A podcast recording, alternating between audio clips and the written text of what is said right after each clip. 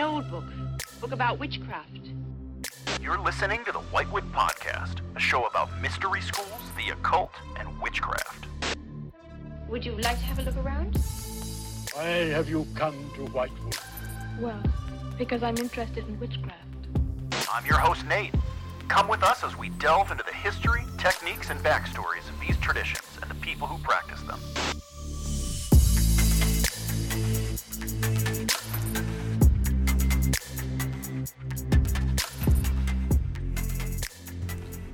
Welcome back to the Whitewood Podcast. My name is Nate Driscoll, and this week we are going to delve into the absolute basics of a topic that deserves to be an entire podcast.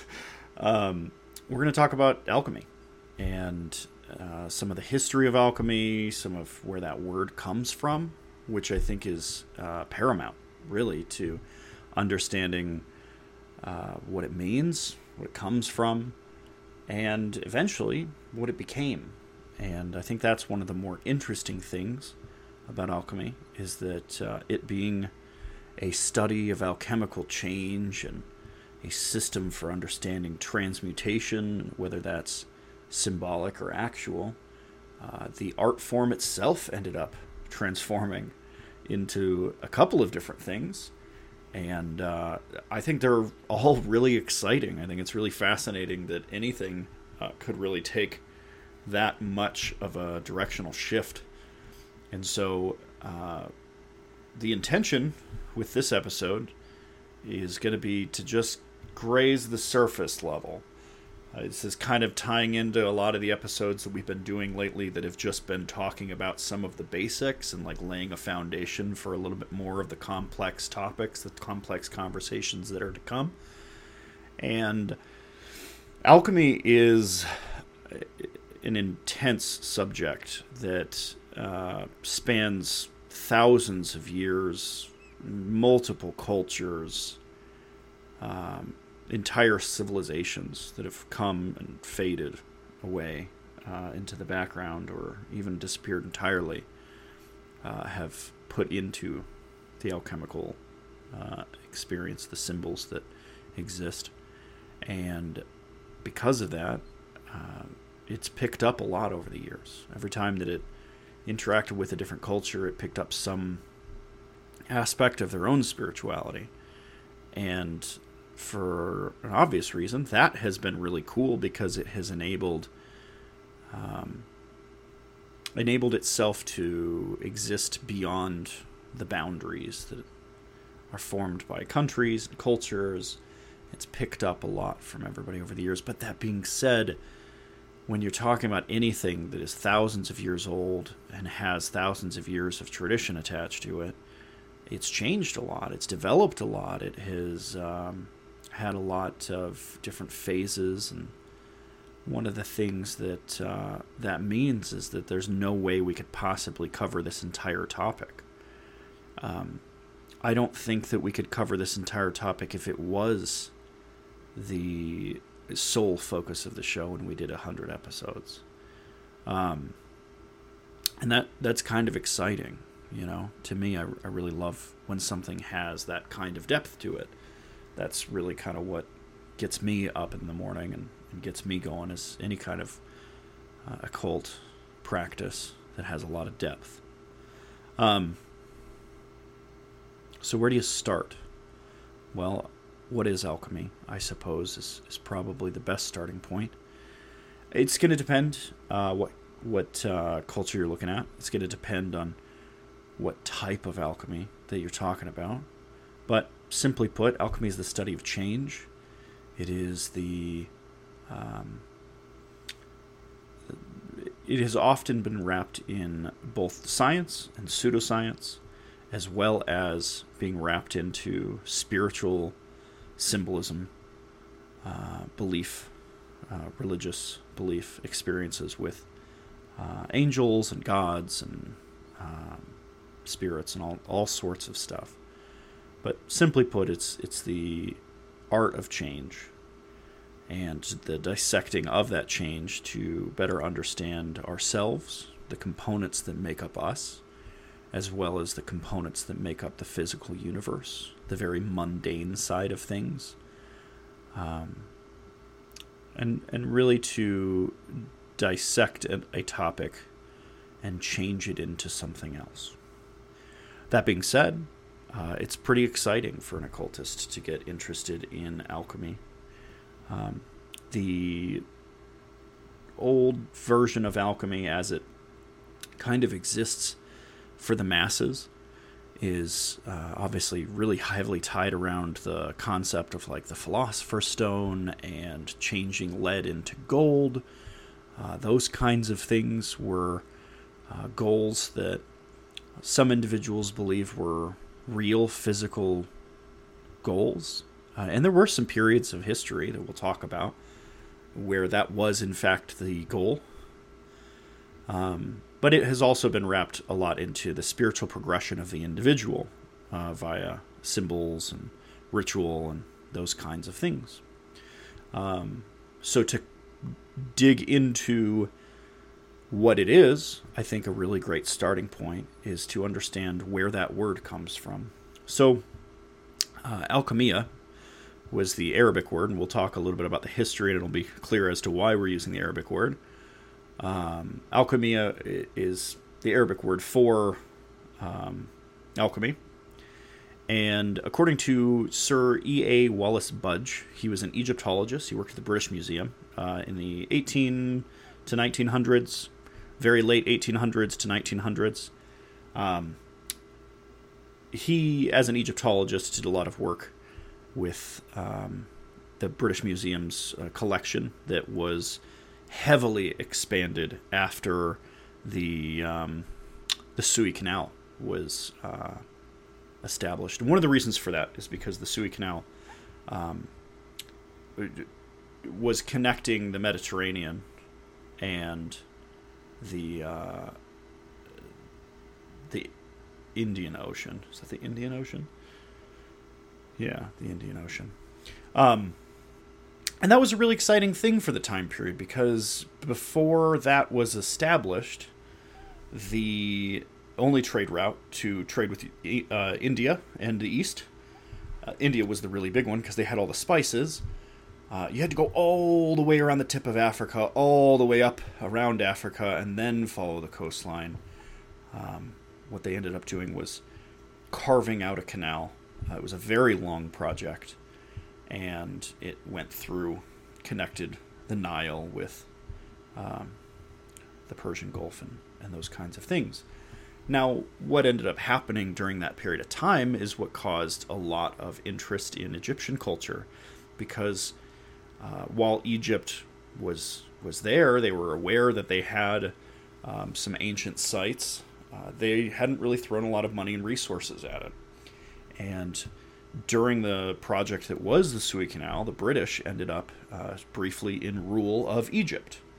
And when that happened, they threw a bunch of money and resources, um, collecting uh, collecting artifacts, um, doing archaeological digs, really threw a lot of money at the uh, at the problem that was this this lost culture and trying to define this history.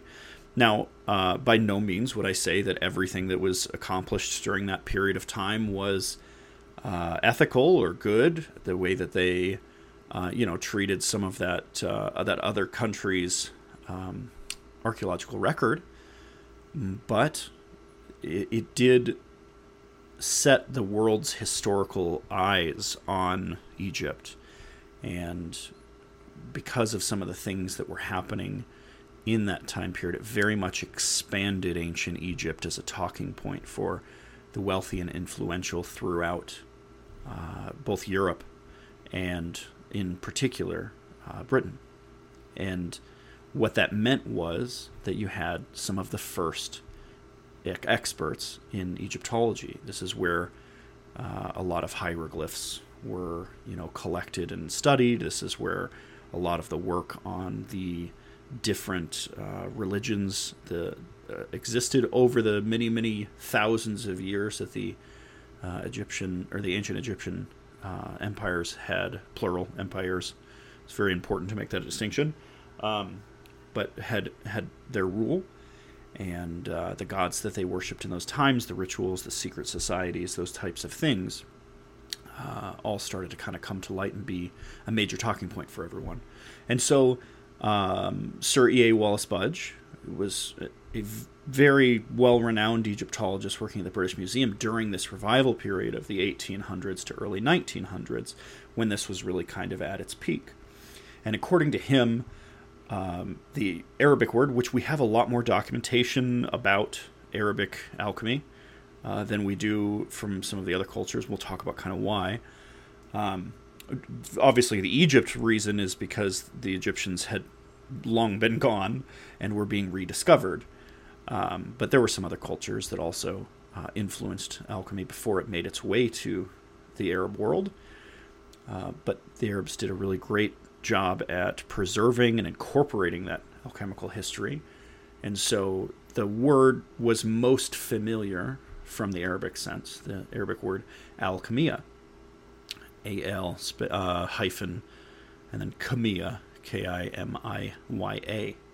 Uh, he claimed, uh, as an Egyptologist, and this is going to be really important detail, that it meant the Egyptian science. And there is some evidence to suggest that that might potentially be the case. Uh, one of the reasons why is Khem, uh, uh, K H E M or K E M, depending on how it's spelled because of what they're talking about.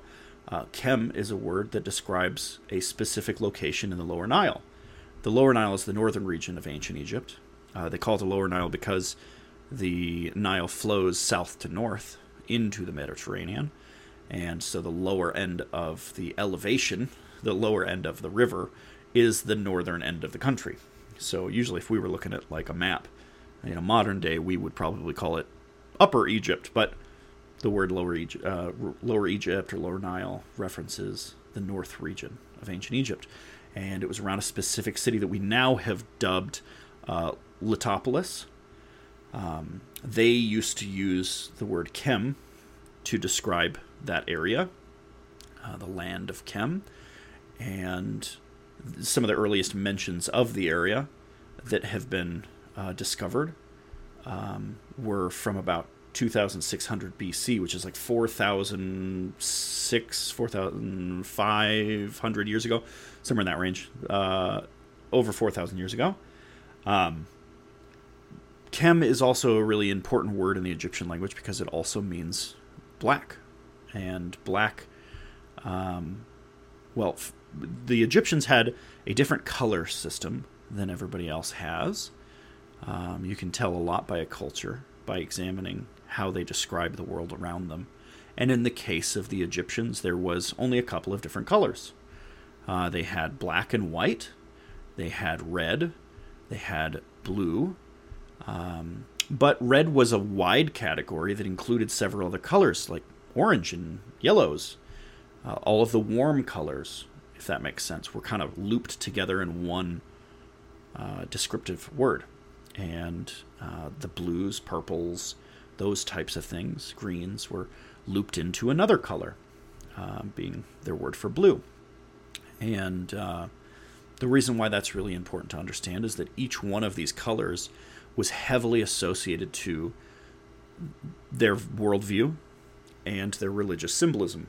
And the color black, uh, while black is often associated in like modern spiritual terms to be like dark and spooky, you know, uh, black magic, those types of things, right? Uh, to the Egyptians, black was the color of life. And the reason for that is because, well, one of the many reasons for that, I shouldn't, I shouldn't oversimplify, but one of the many reasons for that association is that um, the life giving, high nutrient soil and silt and mud that would come off of the Nile because it was rushing, you know, down a mountain and picking up all those nutrients and minerals as it went, uh, is, is a very dark colored and black colored soil. And so they associated that color with being life giving because when you're living in a desert and everything's, they used to call that the red land uh, everything's red because and remember red covers all of their warm colors so it covers red and orange and yellow think about you're living in ancient egypt you're living in a desert what area around you is red and orange and yellow? Well, it's it's the the great deserts that are around you, and they are a place of heat and death and just nothingness surrounding you, right? Whereas the black soil is where all of the plants grow. That's where your farming is successful. That's where you're able to uh, travel because you're next to the Nile. You're able to travel up and down the Nile in order to interact with other cultures. And so, um, if you if you ever look at a map of ancient Egypt, there is an obvious reason why everything is right along the Nile. It's because there's water and there's this black soil that allows the growth of plants. And so black in their in their culture would have been associated with life-giving bounty, while red would be the desert, the land of death. And uh, so, because of that, uh, when we hear things like um, the land of Kem, Kem being a description of the color black, uh, the land of Kem is a land of bounty, a land of fruitfulness because of that black soil. And um, so, uh, Kem, or Kemia, according to the uh, Arabs, would have been um, a, a description of the area. And then eventually, during a couple of specific points, they started referring to it as the land of Al Kemia, or Al Kem, and that would have been pretty damn close to the idea of alchemy. Um, now, this is not necessarily a widely accepted, this has to be the only answer for the uh, etymology of that word. Uh, and I think it's really important to understand that because when I was first introduced to alchemy, my introduction to it was that it was an Egyptian um, uh, art form, that it was passed down from culture to culture, and that it had originated in the Egyptian mystery schools. That very well might be the case. There are some other potential interpretations of the etymology of that word um, that also might be the case. It's also possible that it's only a partial truth, that, you know, some of these things had come from uh, Egypt and some of these things had not. That, you know, as it went from one culture to another, it had like a snowball, gathered more snow to it and became a bigger art form. It's very possible. We're not really sure.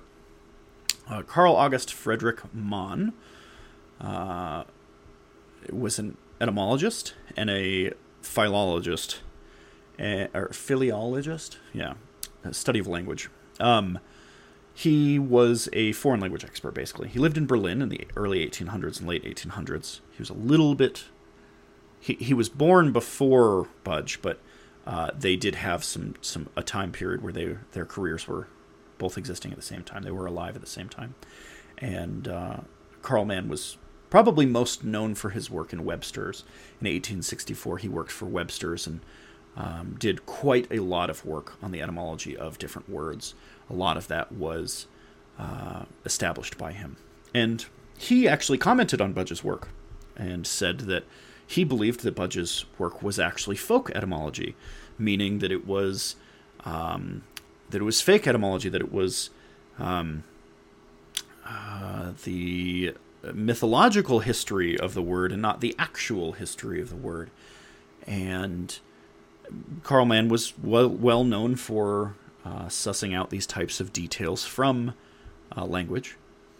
Uh, he agreed that alchemia was the source of the word alchemy, but he commented on uh, Budge's translation to say that it is more likely that it was a Greek word, um, specifically stemming from the word of the Greeks, chemia, which was the art of alloying metals.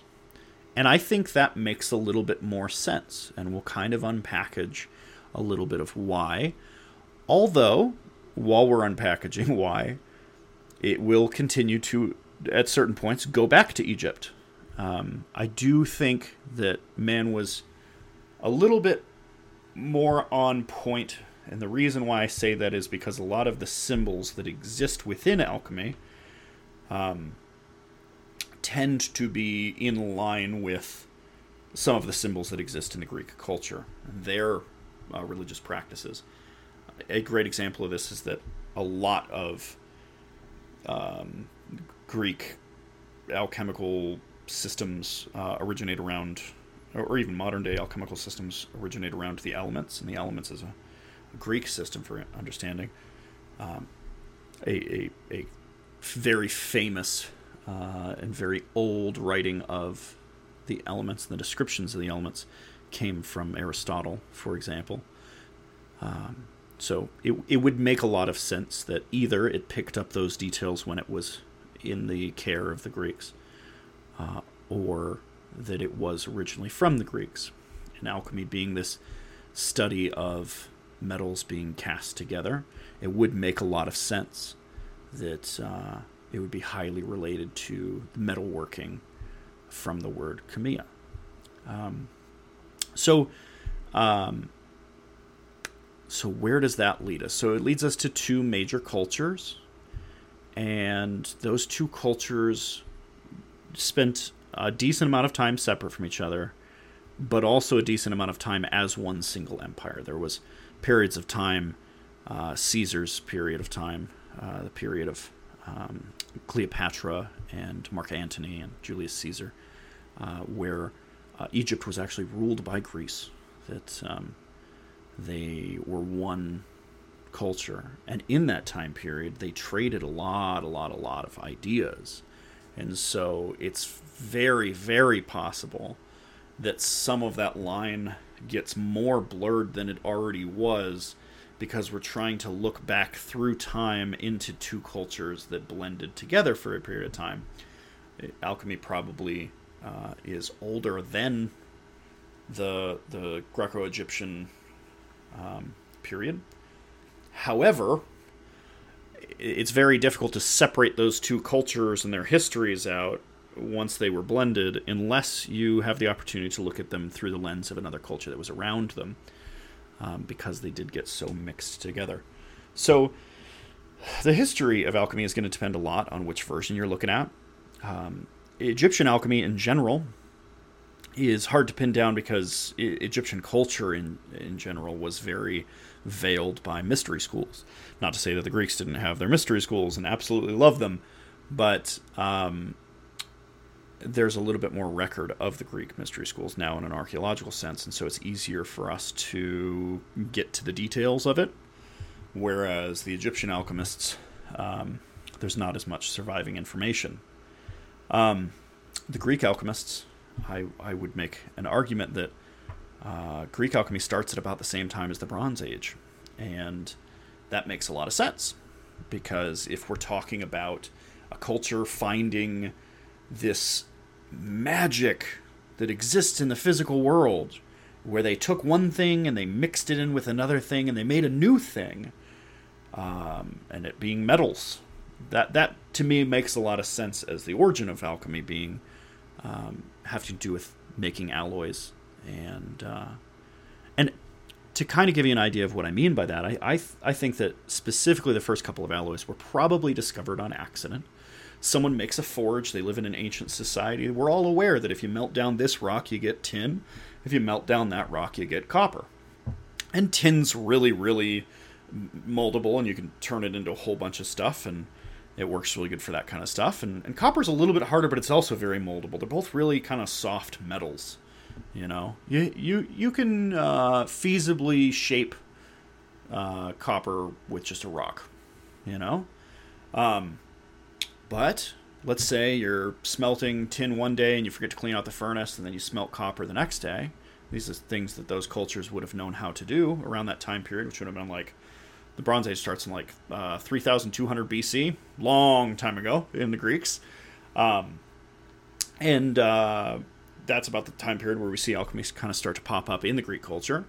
Um, but if you if you suddenly were cleaning out you were like, oh, where's the copper that I just smelted? Oh, that's weird. I left that tin in there. I forgot about that. And you go to brush off this, you know, this this uh, this glob of, you know, metal that you've just melted down, and you go, which one is this, tin or the copper? Oh, that's interesting. It's neither. It's actually kind of like a shiny gold-like substance. It's uh, it's a totally different thing.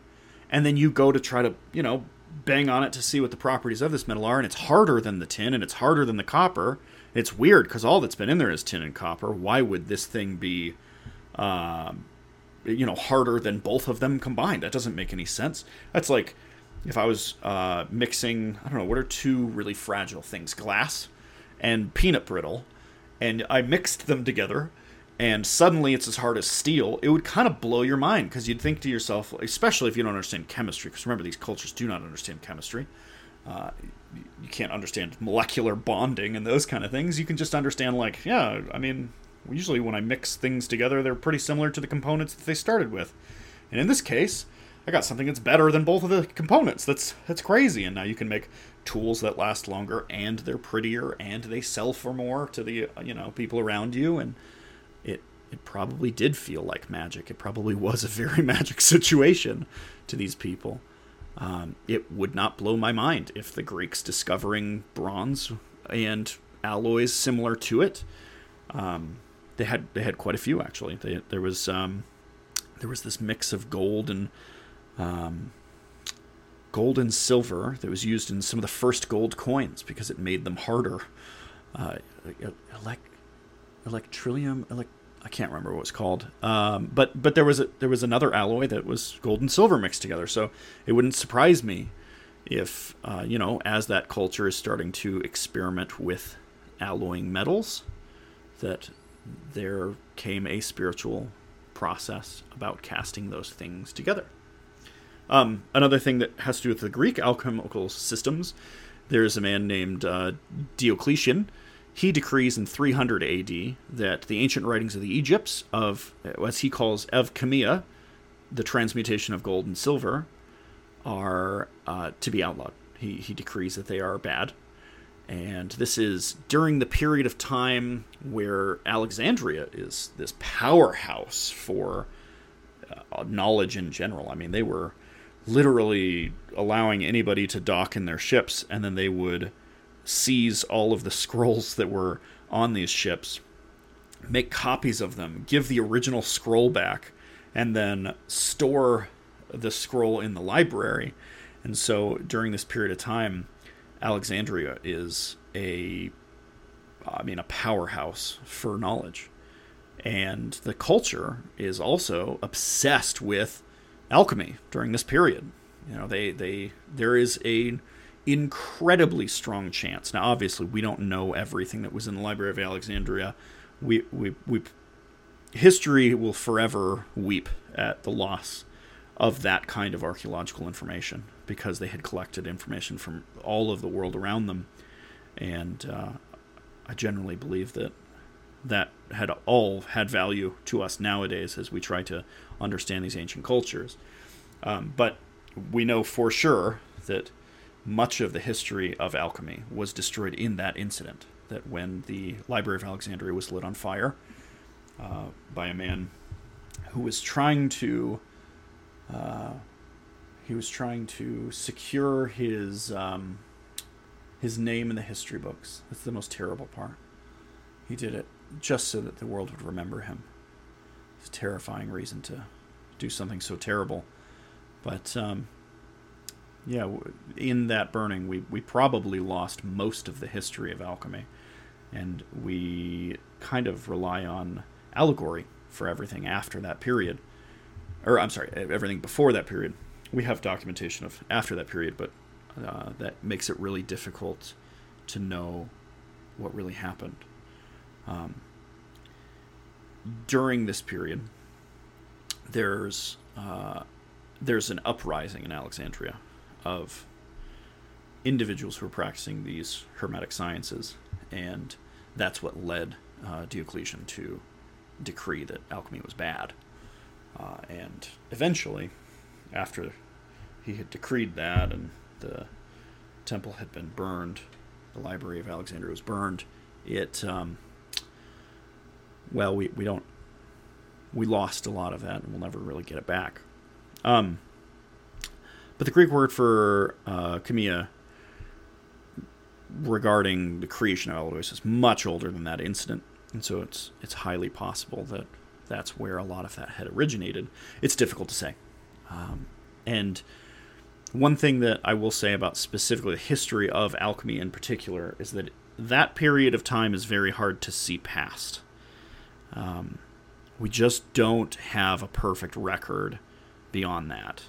And so when someone makes claims because they're trying to publish a book here in a modern era and they say the fantastical things like, ah, uh, yes, it was tracked back to the Egypt uh, it was tracked to the Greek culture. It's it's very a complicated uh, thing to make those kind of claims, and I think that people throw those kind of claims around in order to come off as an expert. The truth is, we do not know, uh, but that we have taken some clues as to exactly where. But they weren't the only ones that were uh, fucking around with the idea of um, alchemy, transmutation of gold or transmutation of gold. Um, the idea of like making a philosopher's stone like thing that grants health, those kinds of things, um, really a lot of cultures in that time period. And, and that's another reason why I think that a lot of it should be looked at through the perspective of the Bronze Age, is because a lot of these things start to be talking points for cultures as they enter or peak during the Bronze Age. So different cultures went through the, their Bronze Age individually, depending on how much contact they had with the world around them. And almost always, the the study of alchemy happens during the Bronze Age of that culture. So examples would be like India, uh, Chinese, uh, the, the China, the Chinese, um, Islam, of course, and uh, the Arabic world, uh, Taoism, Shintoism, all of these cultures, all these religions had a point where they had mixed together the idea and goal of transmuting metals into gold, lesser metals into gold, and mixed their own spiritual ideas into the symbolism of what that means. Um, a decent example of that is the Chinese. They they went through a very very similar period, and one thing that's very interesting is that a lot of the same things are believed amongst both cultures, even though they're separated by, you know, 400, 500 years uh, and a lot of distance. Um, there is a lot of uh, overlap in some of the symbols and some of the beliefs, uh, and definitely in the goal of making valuable metal out of not valuable metal. It's a very um, central idea to alchemy in general. Um, another uh, another thing that, that kind of ties into that allegorical uh, origin point is that the Egyptians at one point claimed that um, interdimensional travelers, you know, god beings, or not necessarily gods, but enlightened beings from another dimension, had stepped into their world and lived with them for a period of time, and that some of these uh, understandings of mathematics and metallurgy um, had originated from those individuals. Now, I'm not making the claim that that's true. I think that it's probably um, a mythology. However, it is interesting, as we'll talk about the transition from alchemy into chemistry, that if you did live in a, a society that was scientifically capable of jumping between dimensions, and this you know primitive culture is trying to ask you about the secrets of the universe that you might point them in the direction of chemistry being the formation and uh, structure of matter that would kind of be a universal truth that would exist that you might potentially get them cued in on and then them and their misunderstanding would would probably try to tie in their own religion uh, and symbols into said exploration of chemistry. So it is it is um, it is interesting if nothing else, that that is where they claim that their uh, sciences came from, uh, right at the beginning of their Bronze Age, the very, very beginning of what we would consider to be ancient Egypt. Um, so, mostly, when we attribute the start of Western alchemy, we attribute it as being the merging of the cultures of Hellenistic Greece and uh, Hellenistic Egypt and that being that Alexandria driven culture of knowledge and uh, religion and philosophy. And this is a really important point is uh, a lot of um, this period gets tied into philosophy because philosophy for the Greeks is very uh, of a spiritual nature. You know, it is it is a spiritual conquest. Um, and so, while it's possible that a lot of these things were being practiced in secret and passed on, um, it is also highly possible that Hellenistic Egypt uh, uh, was one of the very first cultures to really be, um, you know, experimenting with the alchemical systems. And individuals during this period uh, are really interesting because they they accidentally cause a whole bunch of misconceptions because they were using pseudonyms of famous people. Like for example, uh, in uh, Alexandria, there were a couple. There was there was a there was a Jewish alchemist. His name was Moses. His actual name was not Moses. He went by Moses as a reference to you know the uh, Jewish prophet Moses, and uh, that has led to now in a modern day as people kind of skim the surface of alchemical history and they're interested and they might not understand quite as much about how people were using pseudonyms of famous people. Um, i have heard before i before i learned of um, the the alexandrian uh, jewish alchemist moses um, i had heard that you know moses was an alchemist and that is most likely a uh, misunderstanding from individuals, um, you know, skimming the surface of history and not digging into the details. Another example of that is Cleopatra, right? Um, there was a, a, female alchemist. She went by the name Cleopatra. She was probably alive at about the same time that Cleopatra was alive, but Cleopatra was famous enough that it it, uh, it kind of worked. Um, the Cleopatra the alchemist, living in um, Alexandria, was is the individual who we attribute to having invented the alembic the alembic is that um, that uh, glass. Uh, it almost looks like a seed. It's kind of like teardrop shaped. It's like a big bowl with a, a teardrop uh, on the top, and and then a stem that bends off and, and pours whatever the vapor is into another jar. Uh, that's the basis of distillations and uh, several other chemical processes. And we still, you know, we we use more elegant systems now, but that alembic very much is uh, one of the very first um, tools to be used uh, for chemistry. And that was invented by a woman in ancient Alexandria who was practicing alchemy and publishing papers under the name, uh, under the pseudonym Cleopatra. So I think that's a fascinating uh, period of time. So eventually, all right, so Alexandria, super interesting time period. A lot's going on there. Uh, it really is this um, just uh, budding culture there. And after uh, Diocletian uh, decrees it is bad because of very possibly those same alchemists um, kind of pushing an uprising in Alexandria. Um, eventually, um, it is. Uh, I mean, there's book burning. It is. It is destroyed, uh, specifically uh, by that group during about 300 AD. So, um, what ends up happening is the Islamic world um, gets some of those books. As people are trying to hide them from the book burning, they start trying to send them off to other countries. And during this period, there's this massive shift of alchemical knowledge from Greece to um, to the Islamic world. And there it gets really incorporated. It's not uh, this uh, secret society type thing. It's it's much more uh, protected, talked about, revered uh, type of a type of a, a practice. And so there's a lot of documentation that has survived. They were really, really good at record keeping, and we have a lot more from that time period where a lot was destroyed from the Egyptian and Greco cultures.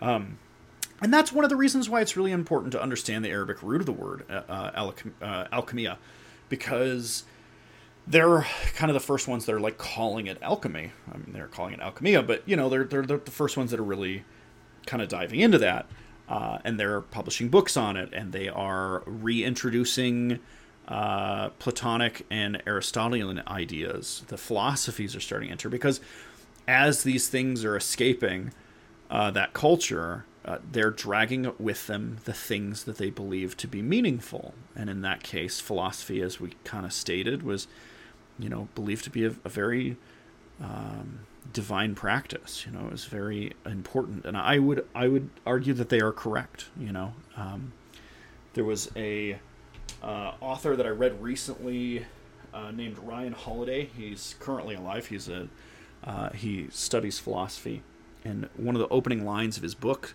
was that the only reason to study philosophy is to become a better person, and I. I gotta say, I agree with that statement. I, I think that that's a, a fascinating idea. And so, as the study of alchemy and the spiritual practice that is alchemy was escaping uh, the destruction in Greece, it was dragging along with it some of the philosophy that their culture had, you know, celebrated. So uh, there's a period of time now with this Islamic world uh, where they're they're experimenting with their own ideas, they're adding in their own beliefs of their own religion, and and kind of tying in um, a lot of their culture into it. So eventually, medieval Europe, we're zooming forward quite a bit, gets exposed to alchemy after some Arabic translations finally make their way to Europe. Uh, in specific, one of the very first ones is Robert Chester's translation of what's called the Book of Composition of Alchemy. Um, Robert Chester's book is probably one of the first uh, translations brought to medieval Europe, and it, in a lot of people's opinion, is the start of what we would consider to be Western alchemy because this kind of starts the discussion for everybody else. Um, it, it medieval Europe, a couple hundred years, uh, a long period, but it ends up going through a really interesting and fascinating um, exploration of these ideas because they were tied into just enough spiritual ideas to not come off as witchcraft sometimes during certain periods, but then in other periods they were considered to be dangerous. And so medieval Europe both celebrates in the beginning and, and uh, really kind of plays around with these ideas, starts to mix their own religious ideas into it. So now they're talking more about Christian uh, symbolism. Um, and that kind of leaves its mark on it. But eventually, it gets to the point where medieval Europe goes as far as to have alchemical licensing, where like it is illegal, it's against the law without a license to um, to uh, attempt to transmute gold. Even just to attempt it is like a crime because if you were to pull it off, you might throw off the local economy, or you might be a poor person and now you're suddenly privileged. Those kind of things would very much be disruptive towards um, medieval Europe's culture. And many of these uh, alchemical licenses were actually um, uh, granted. Uh, we have a lot of records still to this day of some of the licenses that were granted by um, Richard, King Richard the Sixth. King Richard the Sixth had uh, signed off on several alchemical licenses for some individuals. Um, this is the time period in medieval Europe where we hear uh, the famous names of like Roger Bacon, Nicholas Flamel. Um, Nicholas Flamel is a great talking point, really quick. Uh, real individual, probably not as successful of an alchemist as he's made out to be. Um, Nicholas Flamel publishes some works, they're pretty decent, and then everyone who hasn't made a name for themselves starts publishing their work as Nicholas Flamel. Um, kind of like a reverse ghostwriter situation where everybody's like uh, instead of him reaching out to others to publish books under his name everyone's doing it without his permission in order to you know attach their grand ideas onto the absolutely legendary name that is nicholas flamel. And um, I'm, I'm, sure a lot of people are familiar with his name from uh, fiction uh, like uh, the harry potter series and those kinds of things. Uh, definitely made a pretty solid name for himself. Um, Roger Bacon, also uh, excellent alchemist, ended up doing quite a bit of work into um, some of the more Judeo-Christian concepts being tied into alchemy during the medieval period. Um, after this period, we have what I would consider to be the golden age of alchemy.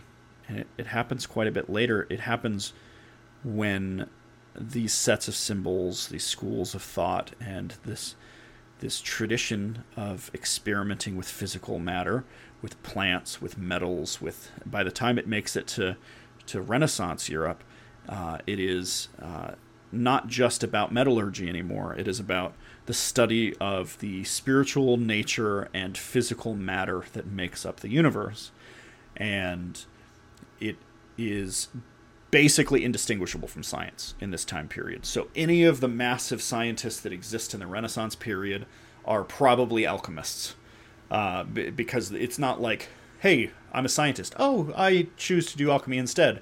It's like the word science means alchemy and also science. They're they're completely intertwined. They are one single art form. Um, this is where you see names like um, uh, Isaac Newton. Sir Isaac Newton was an alchemist from this time period, as well as uh, John Dee. John Dee uh, and Edward Kelly are probably most well known for their Enochian magical system and the uh, being the court wizard, specifically John Dee being the court wizard of Queen Elizabeth. Um, but John Dee himself, during that time period, would have been one of the single most educated men in the world. He had access to the royal court's entire library and did more for education, establishing some of the first long running universities. Um, and he himself was a pretty avid alchemist. So at this period, you kind of see what's going to become of alchemy. And I think this is really fascinating because uh, this is kind of the golden age. One of the other things that makes this the golden age is that um, Rudolf II, Rudolf II is the Holy Roman Emperor uh, in Prague. He is king of, throughout his career, he's king of like five different countries. Uh, the title that he holds the longest is the Holy Roman Emperor, but um, I mean, there was a point where he was ruling over Croatia, and a point that he was ruling over uh, Bohemia and some other areas as well. Um, he is um, not necessarily held only in good regard. generally, he's considered to be on the politics side of things, a, little bit on the incompetent side. But he himself was uh, very interested in the occult, very interested in alchemy, and founded a very interesting uh, scientific revolution that started in Prague because Prague was um, this this hub of trade routes. And it was great if you were an alchemist and you lived on a trade route and you were trying to get like your hands on some weird Chinese plant or some weird Russian plant or some weird Greece plant, you know, Greek plant or you know that if you were right next to all the trade routes that kind of went right through the center of Europe and you know Prague is very central in Europe. Um, you uh, would find yourself surrounded by the cultures, the books, the materials, and most importantly, the rare elements and um, scientific concepts that were coming from each one of these different cultures and traveling through your city. And you could buy them really quick and go back to your little hidey hole underneath your house and go back to uh, studying alchemy.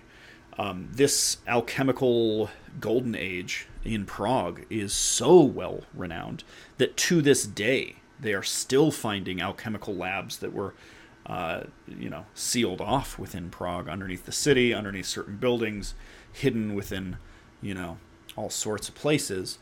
Um, they just found one the other day that I read an article about that was fascinating because it's photographs of this completely undisturbed, you know, uh, I, I, mean, not completely undisturbed. They discovered it, they fixed it up, and they are now doing tourist uh, renovation or tourist. They're doing tours through it so that you can see, kind of connect to that history. Um, so Prague, to me, really is the golden age of alchemy um, because you have individuals like uh, Rudolf II even brought John Dee and Edward Kelly into his court, paid for his research, and allowed him to practice alchemy pretty openly, you know, uh, which was an awesome time to exist and be surrounded by all these individuals. And during that golden age, we also get like a whole bunch of fluff. There's a whole bunch of people just trying to make a name for themselves, and um, yeah, it it's it's a really solid mix of people taking it very very seriously and knowing their history very well, and some fluffy people just trying to make a quick buck or sell uh, fake manuscripts uh, in other languages or those types of things. Uh, definitely the golden age. So, all right, we've talked a little bit about the alchemical history, all these different cultures that was passed from one culture to the next culture to the next culture. How is alchemy different from chemistry, right? And and if you're starting to ask those kind of questions, that then you're starting to understand what alchemy is. Um, it is the foundation of scientific thought. It is the foundation of experimentation, the scientific method, and those kinds of things. In the beginning, it is tied so heavily into religion that it takes a very, very long time, thousands of years, to be separated from uh, those types of things. But once you get to like the late 1500s, they start to separate out the laboratory experimentation from the spiritual symbolism and make two different separate art forms. So before the late 1500s, if you're practicing alchemy, it probably is a solid mix of experimentation with metals, experimentation with physical matter and chemistry, and the spiritual symbolism that can be gained from, um, I mean, a, a, lot of different sources. This is also, uh, that golden age is also where you see, like, it get merged with Kabbalah and Hermeticism and the occult and those types of things it's all kind of happening in that time period. And so um, by the time it makes it to the late 1500s, they start to separate out. Here's all the spiritual symbolism that got mixed together from all over the world over here, and here's the laboratory experimentation that's helping us to understand chemistry. And that's actually where the word chemistry comes from. It comes from alchem, chemistry, right? it's they're very related concepts. Um, I think that's one of the most profound things about alchemy is that uh, it started off as this spiritual uh, attempt to understand the physical properties of the universe, and eventually, because people were trying to prove each other or disprove each other's manuscripts, it formulated the scientific method, and then alchemy itself transmuted into the art of chemistry and the art of science. So it's really a magical thing when you have this old mode of thinking that, by the very process of experimenting with it, eventually gets separated out uh, into and changed into something more pure and something more valuable. Uh, I think it's incredible, right? It's it's almost uh, an, a very elegant thing to say that you know alchemy transmuted itself into chemistry. Uh, one thing that I think is really funny about that time period is uh, one of the think about the classical pictures that are an alchemist sitting in his lab working his magical experiments. One of the first images that will probably come to mind is someone with a distillation set, and what a distillation set is is it's you know you you have something mixed into a liquid, usually water, and you're heating and boiling that up, and then it's turning into a distillate, an air, uh, you know, a, a vapor, and then it's dropping down, cooling, and condensing into a more pure version. It leaves most of the things in the first jar, and now you have this pure uh, thing in the second jar. This this other substance that is more concentrated, and um, is usually made up of only some of the components that the first thing was, and that's kind of what happened to alchemy. Is it, you know, it goes through these these periods where you're putting a whole bunch of things in, and then it goes through this period where different cultures are like really putting the fire to it, you know, trying to see how this works. And that scientific method starts to really unfold. And then eventually you get this distillate at the end that is the actual real world scientific method and chemistry. And look around you. How much has your life been uh, benefited by alchemy? I mean, we're only having this conversation because of the material sciences uh, having been advanced so far. So I think it's a really magical period of time for sure. It's very interesting. Okay, so that's how it's different from alchemy. That's what the actual history is. But you didn't come here to listen to me ramble on for three hours about, you know, the history of it. And trust me, I have left out almost all of the history because there is no way that we could uh, ever dive into each one of the individuals and their works and all of those types of things, especially on a single episode. Um, but you came to learn something about alchemy, I'm sure. so one of the one of the key concepts of alchemy is this idea that uh, shows up in the uh, tablets of Hermes. Um, Hermes Trimis- uh, Trismegistus. Uh, he is uh, Hermes the thrice great, th- three times great.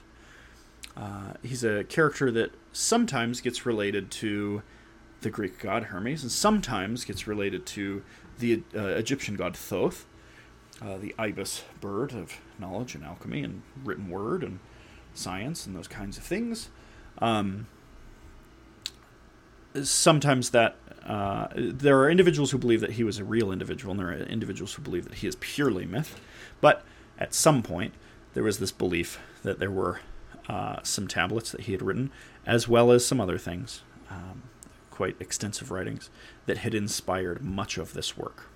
And so you will often hear uh, references to Hermes, or the Hermeticism is a reference to Hermes, uh, those types of things. And he wrote in the Emerald Tablets, if he existed, he wrote, as above, so below.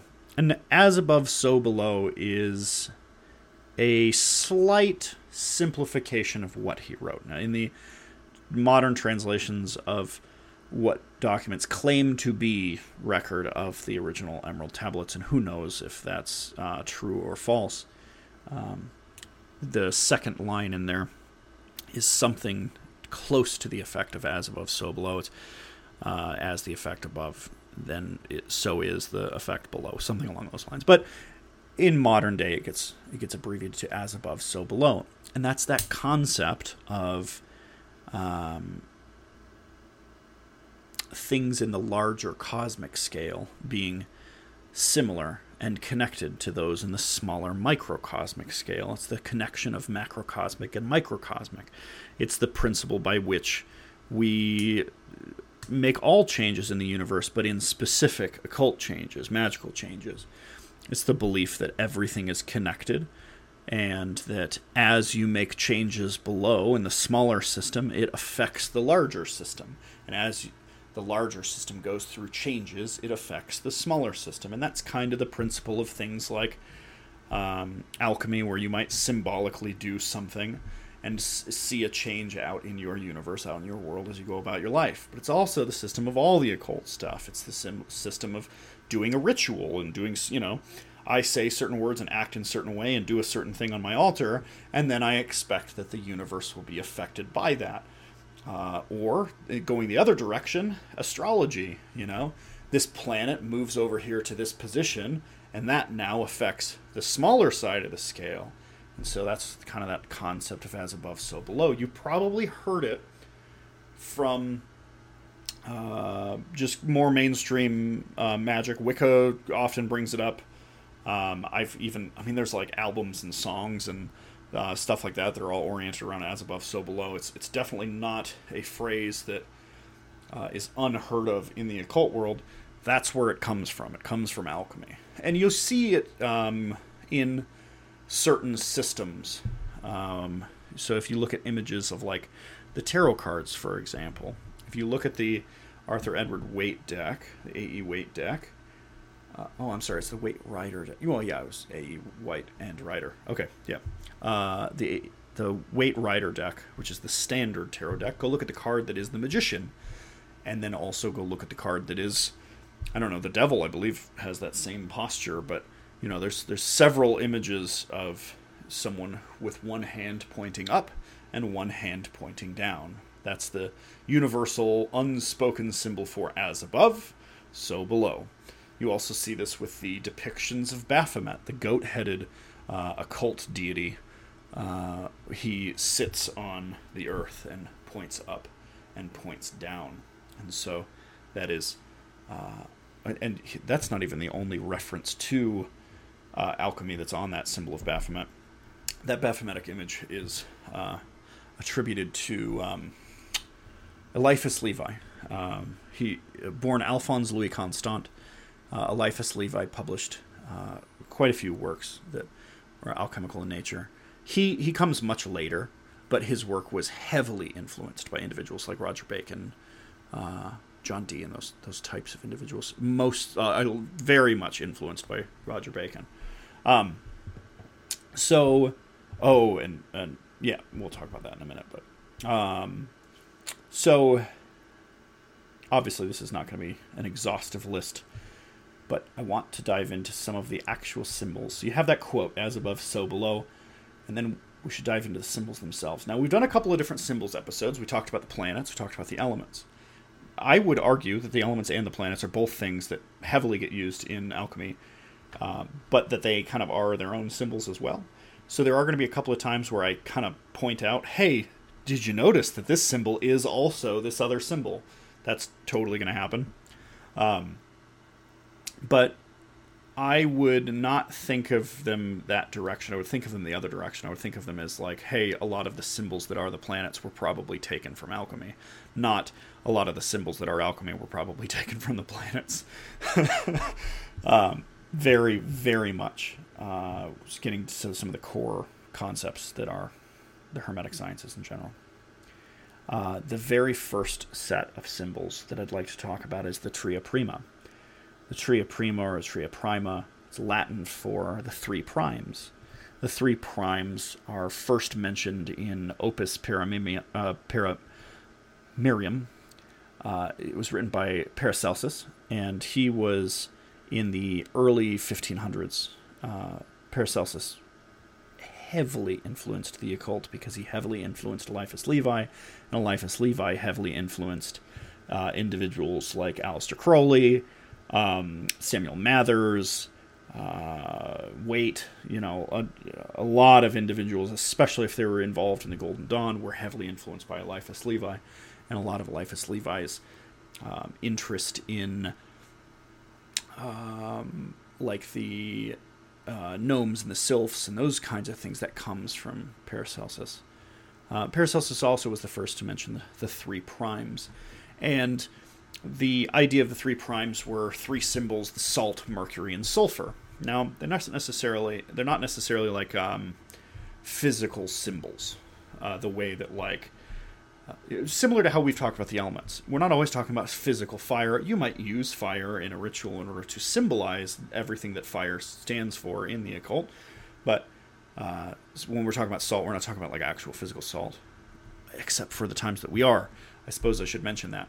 Uh, for example, when somebody is writing out a uh, alchemical treaty, sometimes they will leave instructions and they will capitalize salt, and they're probably talking about the spiritual concept that is salt but if it's lowercase, they might mean take some table salt and mix it in for this chemical reaction. And that's one of the reasons why these old manuscripts can be very complicated to break down, because number one, they're they're writing obscuring things in them, but then number two, they're uh, using these kinds of things to protect themselves from being persecuted for witchcraft. Um, so, uh, salt, mercury, and sulfur. Now, mercury, in the case of alchemy, we are more talking about quicksilver, the liquid metal. We are much less talking about the planet. Some of some of a lot of the symbols between Mercury and Mercury are going to be related, but they are two separate things. Um, so salt is the crystallized uh, form of something, something that's permanent, right? Mercury is the concept of like the flow of things, the very, you know, something that could take one shape, could take another shape. It's very flowy. It's hard to pin down. It's uh, transforming constantly. That would be like a mercurial concept. And then sulfur is that which burns. Sulfur is a fantastic element for burning. Um, it, uh, I mean, we use it in gunpowder, you know, still to this day. it, uh, it is in in the Tria Prima. Um, sulfur is that which starts the reaction. It's the passion that begins a thing. You know. So really, it's if anything, it's inappropriate that I brought up sulfur last. It should have been the first of the Tria Prima listed. If they were to have an order, which they do not, but if they were to have an order, it would be sulfur, mercury, salt. Um, so it starts that breaking down process, and then it is in its mercurial state, and then it eventually coagulates into its perfected. Well, it's not to say salt is perfect; it's more permanent state, and um, it's believed currently that uh, Paracelsus's um, Tria Prima was based off of the concept of observing physical matter during breaking things down, and uh, in specific sulfur is that which burns. There, when you light something on fire and you observe it, there's three major things that happen. Number one, something burns. It breaks down, it catches on fire, and it uh, starts the reaction, right? Then there's something that doesn't burn, right? If you burn wood, you get ash. That's like the thing that, that is more permanent. It was not destroyed by the fire, it is there afterwards. And back then they believed that it was in there the whole time. They didn't understand the chemical changes that were happening. So they thought, okay, we start the reaction with sulfuric things. Salt is the things that are not burning, it's the permanent things. And then that which rises up, the smoke, the fumes, the you know, those the the things that turn gaseous and float away are that mercurial concept. And so a lot of things in the Tria Prima are broken down into these types of uh, three primal um, forces. So it's not to say that it's just from observing burning that we would come up with these symbols, but that would be one example, right? And that's where we think he was inspired. It would also be things out in the universe, things believing that, you know, there's three different ways that energy interacts. And this is kind of what the Indians believed. Uh, India Indians, not Native American Indians. Um, the Indians had some concepts that had to do with energy and the different states that energy could exist in. And one of them is the more permanent, one of them is the more flux, you know, constantly in motion. And one of them is more the start of a reaction, the bang that, you know, begins a thing. And so um, when we're talking about the Tria Prima, that's kind of what we're talking about. We're talking about how all these different reactions can, you know, can have aspects that are the permanence, that are the flowy state, and that are the boom reaction that gets everything started. Um, so that's what the Tria Prima is. Now, uh, eventually, they also start talking about metals. Makes sense and the different metals hold their own associations, and these associations overlap extremely heavily with the planets, with the symbols that are the planets. And so there's when we're talking about alchemy, we it's it's I wouldn't say foolish, but it's um, it's miss. I don't know what word I'm looking for. Um, it's it's it's a misnomer. It's a misidea. Um, you could have gotten a lot deeper of an idea if you looked at it, the process of moving from one to the other, and a lot less of here's this one thing. So when we're talking about these metals, think of it as a process of starting with lead and getting to gold. Don't think of it as this is the symbol that's lead, this is the symbol that's tin. Think of it as first we're at lead, then we're at tin, then we're at. Look at the big picture. That the process of change from the one to the other, that's a much better way to explore with alchemy and with these types of systems. So you start off at your very, very base, most worthless metal that is lead. Lead is not especially interesting um, when it's as plentiful as it is, and in that time period as cheap as it is, and um, it it it just can't be made into a whole lot of things. It's not very valuable. Uh, it's pretty heavy. Um, so lead gets associated with like Saturn being, you know, uh, Saturn is you know the ideas of like responsibility, restriction, discipline, those kinds of things. You know, generally, lead is uh, tied into those same concepts in the same way that Saturn is associated with things that are um, restrictive and kind of a, it's it's the taking your medicine day. It's you're definitely not eating cake on a Saturn day. You're like doing what you have to, your responsibilities. It's kind of like, ugh, God, I have to do this. But you're right, I do need to pay my bills. It's important that I do that. Uh, lead is kind of associated with a lot of those kinds of feelings, but it's also in alchemy associated with like the human soul. So as we talk about these things, it's not always necessarily that we're talking about transmuting physical matter into physical matter. Sometimes we're talking about symbolically taking a person through spiritual changes. And so lead is that initial state of mankind. And it, lead is your imperfect soul. You kind of suck, dude. You know, like you, you, you just got out of, you know, you just entered adulthood. You just got out of high school. You, you, you sometimes make the choice to steal or to lie or to be shitty to people. And sometimes you lose your temper and Sometimes you don't. You know, there's a whole person in there. Sometimes you make great choices, but you don't have a lot of experience and you're not very valuable to the world. You're not very valuable to yourself yet. And you think you know everything and you don't, you know? Lead is that. Lead is in alchemy it's that that starting point that is kind of the bullshit, right? Then lead is transformed into tin, and we'll talk about some of that process. But uh, remember, we're talking um, metaphorically. I personally do not subscribe to the idea that physical alchemy uh, was ever accomplished in that way. There were much, much, much, much later uh, some physicists that uh, did manage to turn the element of lead into the element of gold using a process that they dubbed nuclear transmutation. Um, but it's it's it's nuclear chemistry, and it's incredibly expensive. It takes way more money and resources to get the lead to gold than it would to just buy the gold in the first place. So uh, that's why you don't hear more about it. But it has been accomplished. You can change one element into another, and someone did make lead into gold. Um, we're not talking about that usually when we're talking about alchemy. We're talking much more about the spiritual symbolism of taking the soul into the next stage. And going through each one of those stages because there's a benefit to the individual and eventually you can get to that gold, that that perfect self.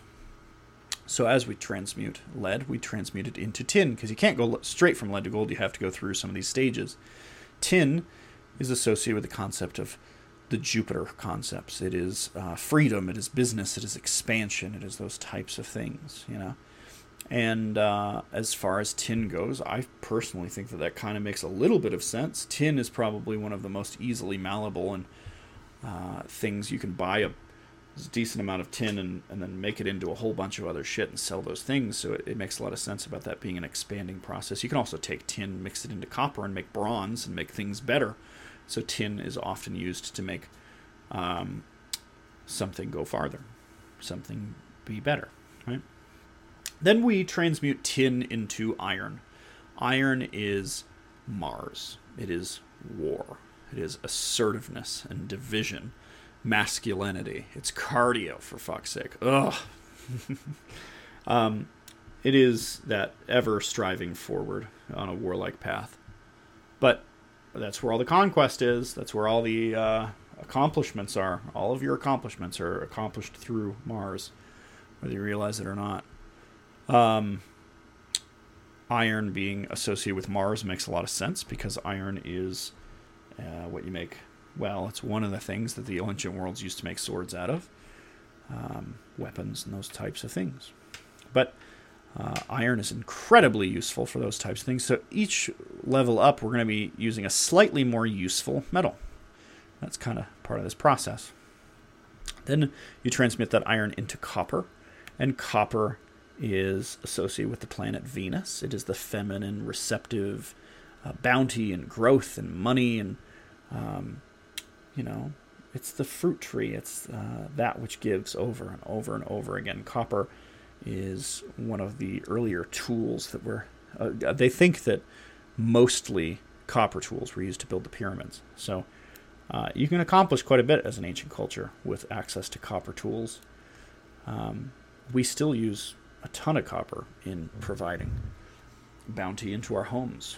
Um, a lot of copper pipes bring your water, and I'm sure how you can see how the concepts of feminine receptive energy is being associated with water, but also, you know, growth and uh, having a, enough of something could be associated with that that relief of drinking water. Meanwhile, I'm gonna have a sip of water because I'm kind of thirsty. Ah. Next, copper is transmuted into mercury, quicksilver. Um, now, mercury is an incredibly interesting element if you know metallurgy, because you can use mercury to pull more valuable metals out of stuff. Because it makes alloys, and then you can separate out the mercury from the alloy. Um, so like that's one of the ways that you pull gold out of rocks is you soak those rocks in mercury and then you uh, you know you can grind them up and heat them up in a way that the gold attaches to the mercury instead of attaching to the rock and then you can uh, get rid of the mercury and have gold. So it makes sense that as we're getting up there, but it's also a flowy mystic metal that you know can take any shape because it's a liquid and it uh, you know gets associated with things like transformations in the mind and flowy things and uh, those uh, stages you know and and mercury in the metals is highly related to the symbol that is that it is in the uh, in the Tria Prima, but it kind of is its own thing when we're talking about the metals. So it's probably important to kind of make that justification. And then, uh, you know, Mercury is associated planetarily with the planet Mercury, and the planet Mercury has a lot of the same associations with it. So that makes a lot of sense. Eventually, you take that mystical mercury that they used to believe would give you immortal life, but really just gave you mercury poisoning, and uh, you you uh, transmute it into silver. It's pretty close to silver. It's definitely the most valuable metal on the list so far, and it is a shiny uh, silver substance, so it makes sense that you kind of harden it up and turn it into silver. Silver being associated with the moon, silver being associated with the concepts of the subconscious and magic and purity. The reason it's associated with purity uh, alchemically associated with purity is because there's a lot of myths about this pure white metal um, being a protective force, being a you know a valuable pure metal. I don't know if you've ever seen silver. I know there are probably some listeners who have held actual silver in their hand, and then there probably are not. You know, some some who haven't. Um, silver is a magically beautiful metal. If you hold it in the sunlight, it shines with this white light that is gorgeous. And it, it does not surprise me that silver was uh, associated with things like purity um, in that, that stage. Then eventually you get that silver and you transmute it into gold. And that gold is the, you know, it's the end product. It's the most valuable substance in the ancient world. It is associated with the planet I know that the moon is not a planet and the sun is not a planet, but in, in the alchemical terms, that's that's what they dub them. Um, so the gold is associated with the sun, and that's the creative forces. It is divine light. It is knowledge and sight and God and energy and enlightenment and the self, the true self. It is all of those things. And so when we talk about the metals that are the alchemical metals, we're talking about taking the human soul from lead, from that imperfect, uh, trying to learn the less- lessons of restriction and discipline and responsibility, and finally bringing it, elevating it all the way through tin, through iron, through copper, through mercury, through silver, and finally up to that divine self that is enlightened and creative forces flow from it. You know, to be a source of light and life to those around you. Um, to influence the universe. You know that that's what we're talking about when we're talking about the alchemical metals, is taking the individual from imperfection into their perfect self, and that doesn't necessarily mean that that individual is uh, just like everybody else. I would also keep in mind that one alchemical uh, ritual is not going to bring you there. You know, it's it's you know you might be able to turn one aspect of your life into gold by going through the process of being like, okay, well, this one aspect, how am I? How could I be responsible with this one aspect of my life? How could I expand it and experience more freedom now that I understand that restriction and discipline?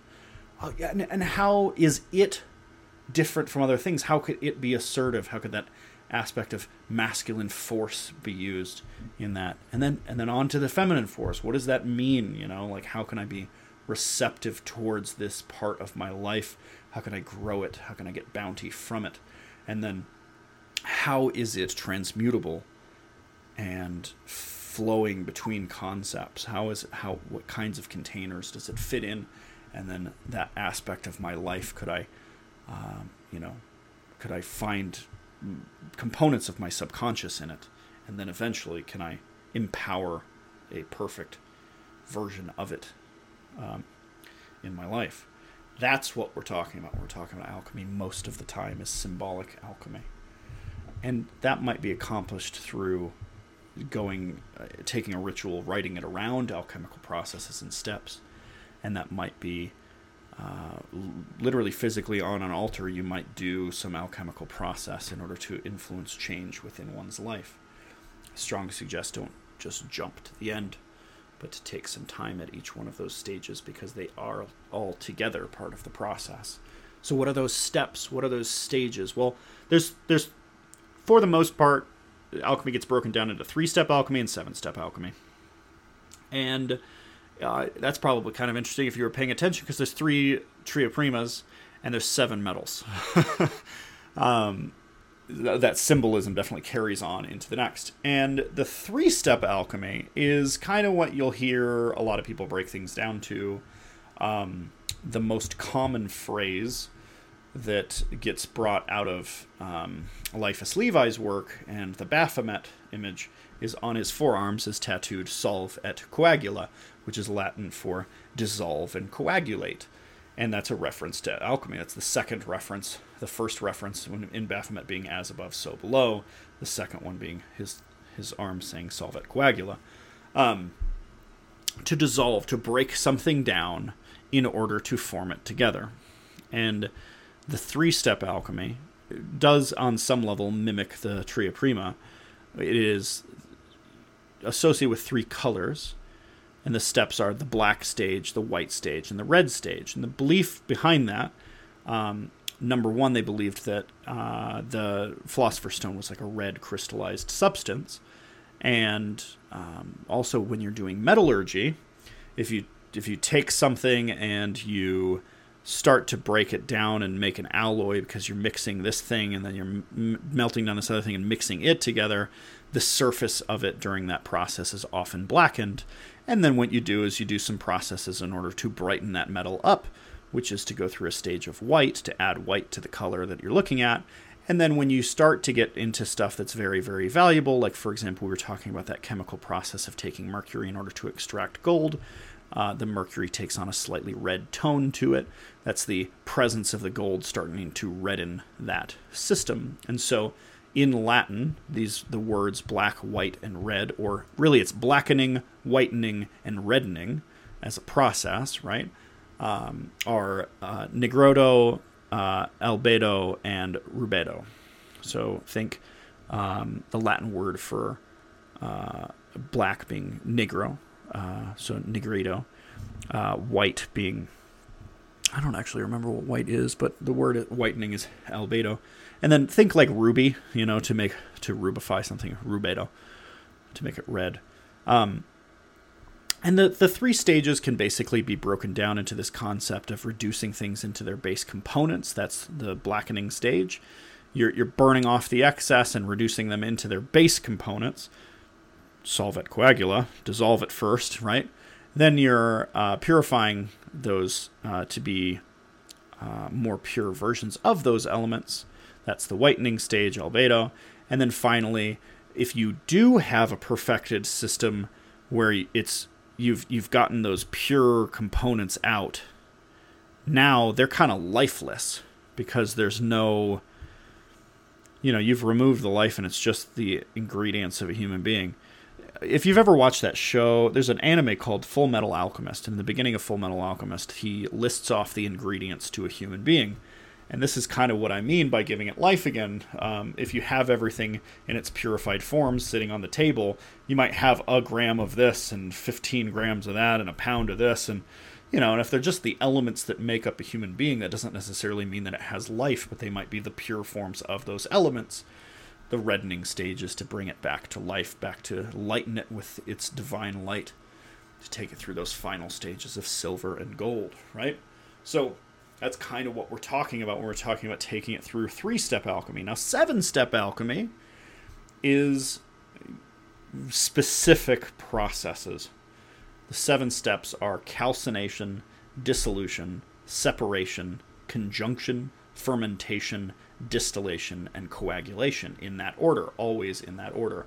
These are broken. Uh, these are heavily related to the um, the the seven metals in the same order that they go: lead, calcination, tin, dissolution, iron, separation. That one's really interesting because you separate people's body parts from other body parts when you go full Mars on them and start chopping with iron swords.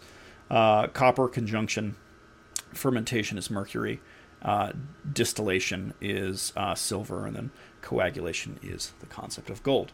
So um, basically, that first step, calcination, calcination is when you take, usually they had like a little, you've probably seen them. Uh, if you've ever played like a video game like Skyrim, uh, they do show up in Skyrim where they have calcinators. A calcinator is like a little metal bowl that's elevated on some stand of some kind, and they would put flame underneath it in order to heat that metal bowl up and burn the thing, right? You turn it into ash. Calcination is the process of breaking down the ego, or breaking down whatever it is, into its base. It's a very destructive process. It is breaking you down, right? Dissolution is the process of taking that and immersing it in water. You take those ashes of that broken down thing, you sprinkle them into water, you dissolve them, you make a solution, dissolution, right? It that's taking the the broken down part of the ego and immersing it into the subconscious, into the deep symbols that exist deep underneath your it's the unconscious mind. It's Jung's collective unconscious, right? Separation is the process of allowing things to separate out and you kind of start to identify which things are which. So, for example, separation would be that process of like, let's say you, um, let's say you took some oil and some water and you mix them together in a jar and you shake it up and it's all you know it's all together right? It's all dissolved into one substance then you set it down and you let it separate into its different layers based on density and the oil separates out from the water unless you use something to join it together. Uh, then it will you know separate out into different substances and separation is that alchemical stage of separating out the different parts of yourself and identifying which parts are valuable and which parts are not. And I will warn you right now that if you find yourself going through separation, you should not automatically think that it's time to throw out the dark because it's not. Some of the components of your shadow are important, other parts of your shadow are going to destroy you. When you're separating out during this stage of alchemical processes, it's very important to look at everything as if it is just an ingredient in the individual and decide which pieces you are going to keep because they are valuable. And that's really, really important for the stage of separation, right? Now everything's separated, you have it all separated out, and now you want to conjoin it back together. That's the process of taking all the parts that you decided you're going to keep and integrating them into the individual. So when you're doing conjunction alchemically, uh, you're you're taking everything and mixing it back together in a way that it will form one cohesive substance. Now, if you notice, we've gone through the process of solve et coagula already, and they call this kind of the minor success. You start off and you are, uh, you know, impure, and then you have now made yourself a, a better system uh, by breaking it down and putting it back together again. However, you are not done. You must test how well you did. And that is why the next step comes in, which is fermentation. Now, fermentation, if you have any friends that are really, really good at computers, there's this concept in computer sciences of hardening a system. Hardening a system is done by penetration testing. It's not just that you built this perfect system, your perfect new self that you think has all the right parts and has all the wrong parts discarded. It's not always about that. Now we have to see how right you were. And so with fermentation, what you're doing is you're just letting it sit and putrefy and develop and change. And, and putrefaction and fermentation is that concept of taking something like cabbage and turning it into sauerkraut. It's not necessarily to say that fermentation adds nothing to the process. It develops the flavors, it adds flavors of its own, but it is a form of rotting. It's controlled rotting. And so you're letting uh, the fermentation process further putrefy, develop, and change this newly conjoined parts, right? Then it's time to clean it up again. So you got it putrefied, you developed all of those things, and now it's time to distillation is the step of distilling it. You boil it, condense it, and separate out the, the pure condensed version of what was left in that jar into things like an essential oil is a perfect example of uh, distillation. Uh, alcohol is an example of something you make with distillation if you're making liquor. The difference between beer and liquor is that you have distilled it, right? So beer is literally made by fermenting the the right you know things together. But then you take that alcohol, whether it's beer, mead, whatever, and you throw it through a distiller. You boil it, condense it, and pull off just the actual chemical alcohol, and then you get something like whiskey or you get something like vodka, depending on whatever you know process you're using. Uh, that's a perfect example of what that distillation stage is. You're pulling out the subconscious, the pure form of it. So when we talked about this process of silver being the moon and subconscious and purity, that's kind of what we mean. Fermentation is about making it an alcoholic drink, which is obviously, I mean, a lot better than just wheat water. you know, nobody wants to drink just water that's, you know, liquefied bread. We want it to be fermented first, you know? But you can't just ferment it. You should really just pull out the pure form of that in order to make it something interesting, something pure, right? That's that process of distillation. And then finally, coagulation is the crystallization of that pure substance that has gone through all those different stages into one cohesive and pure crystal. The philosopher's stone, you know, that's that's that stage of perfection. And the philosopher's stone goes far beyond just being able to create gold and far more into being able to create gold out in the universe and also to create good health and also to create happiness and creativity and all those types of things that divine enlightened energy flowing through your now crystallized self. So seven step alchemy is about taking the individual breaking down the ego immersing oneself within the unconscious separating out the different parts and deciding which parts we're going to keep and which parts we're going to throw away, joining all of those parts together into a single substance, letting that sit and putrefy in order to develop, change, and break down in order to find out how good we really did with it, which probably wasn't as good as you would think, and then to dissolve, or I'm sorry, to distill that substance into a more pure version of whatever the outcome was and crystallize it into a perfect being. That is what alchemy is about. Now, it's highly symbolic, and um, all of the symbols that get used in ancient alchemy start to get heavily tied into whatever religion exists in that time period. So, when it was with the Greeks, it, it learned, uh, you know, the alchemists learned of the elements. When it was the Egyptians, they learned of, you know, the solar cycles and, and life and death and those types of things. And when it made its way into uh, uh, the uh, Arabic cultures, it learned of gods and the angels and the, you know, the, the prime spirits and those types of things. Then when it made its way into uh, medieval Europe, it picked up the Kabbalah and it picked up uh, the Christian uh, concept of, uh, you know, gods and angels and those kinds of things. And then eventually it made its way to distilling itself into a process of scientific revolution. And then eventually it became chemistry. So it, I, I think it is fascinating how all of our lives have been drastically impacted by the seven step alchemical process, but that you can also go through this yourself. And some people choose to do this in various ways. Um, emulating your rituals around them is obviously one. Some people claim that, you know, psychedelics are a form of alchemical um, transmutations to take the self. And I, I can't think of somebody who wrote extensively on psychedelics and didn't write about the breaking down of the ego being something that experience, you experience very early on. Although I don't know a whole lot of people that wrote extensively on the coagulation of the per- perfect self or, you know, the distillation of uh, an, a putrefied substance. But those are the steps that one might symbolically go through. And you, uh, over and over and over again. It's not to say that um, that the individual would only go through these processes once, but you can always if I mean unless you have truly turned your yourself into a gold-like substance that is a perfect enlightened being, there's always room to undergo another set of alchemical changes. Um, yeah. now, uh, three-step alchemy and seven-step alchemy are very, very highly related. So, uh, water. Um, delicious. Okay. Three step alchemy has all of the seven steps in it.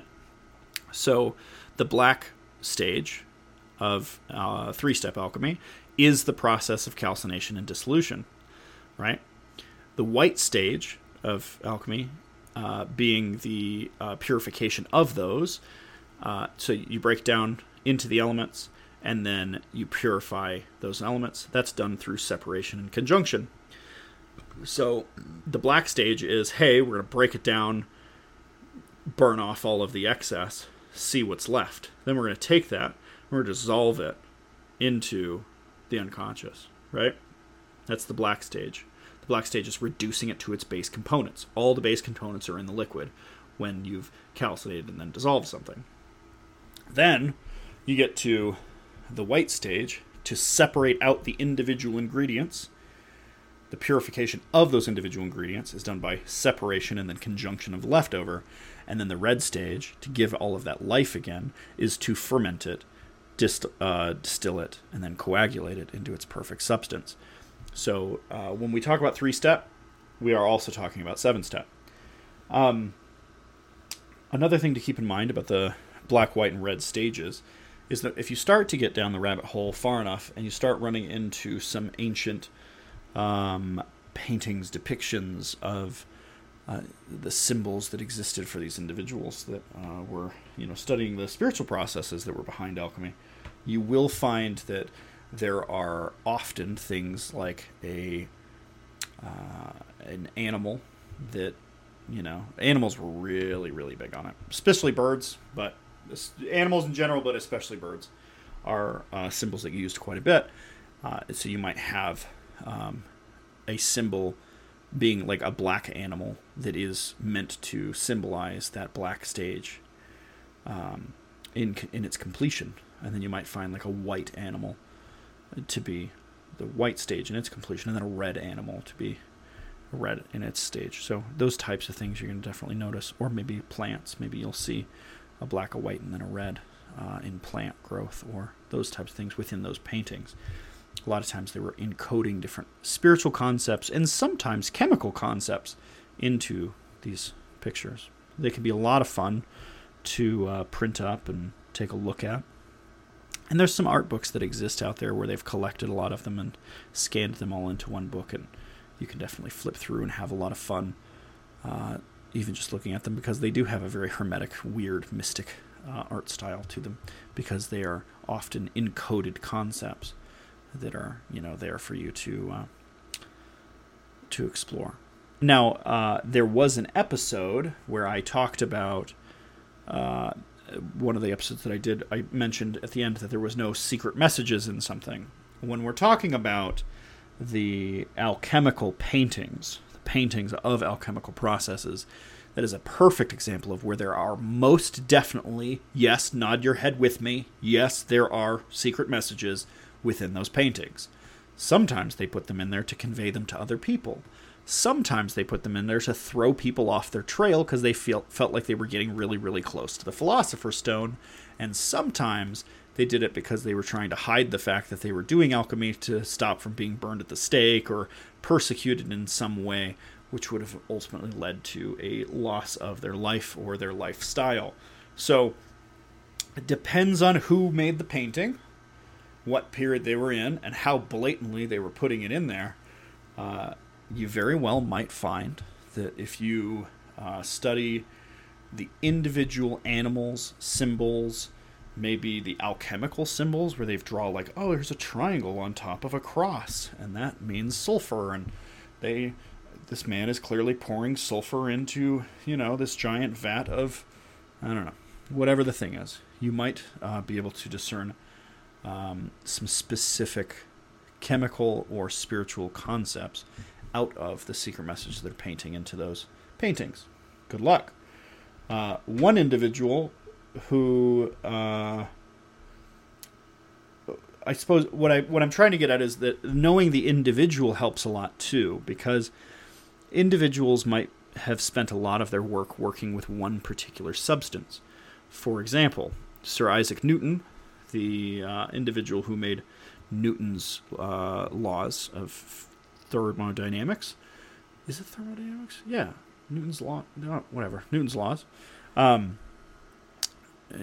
that individual, the guy who uh, allegorically was hit on the head with an apple and discovered, oh, there's gravity.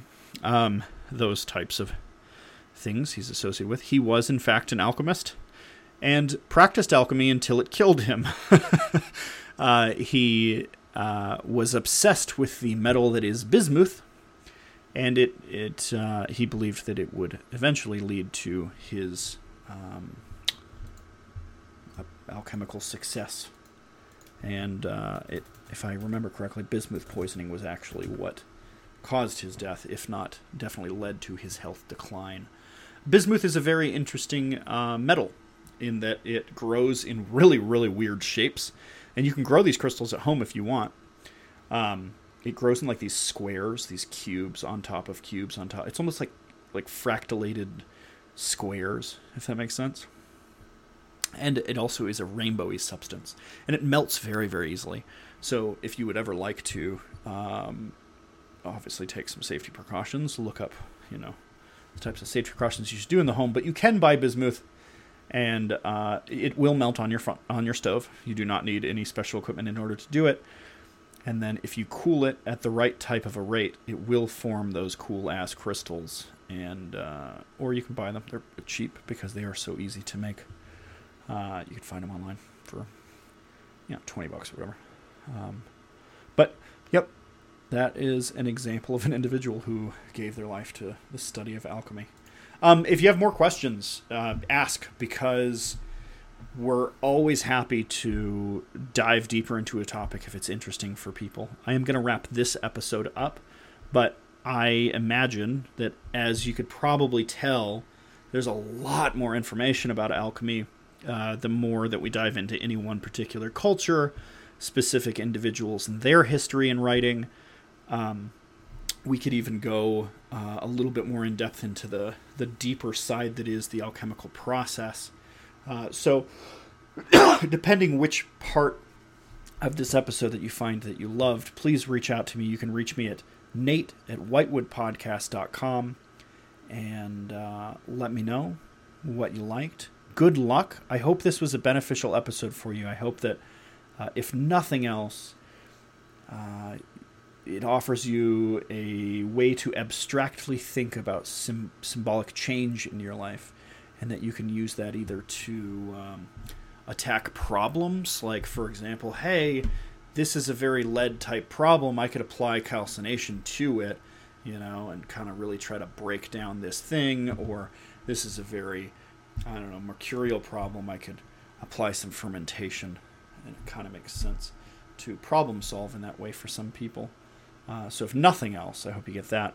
In in a best case scenario, I hope that this is a uh, enlightening experience to be able to, you know, hear somebody talk about these kinds of things and incorporate these into your life. Hopefully, uh, hopefully it's a benefit. Um, yeah. So uh, you guys have a great day and good luck.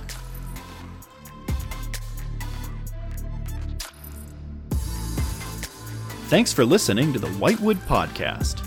This show is made possible by our Patreon members. You can find us on Twitter at Whitewood Show and on Facebook at Whitewood Podcast.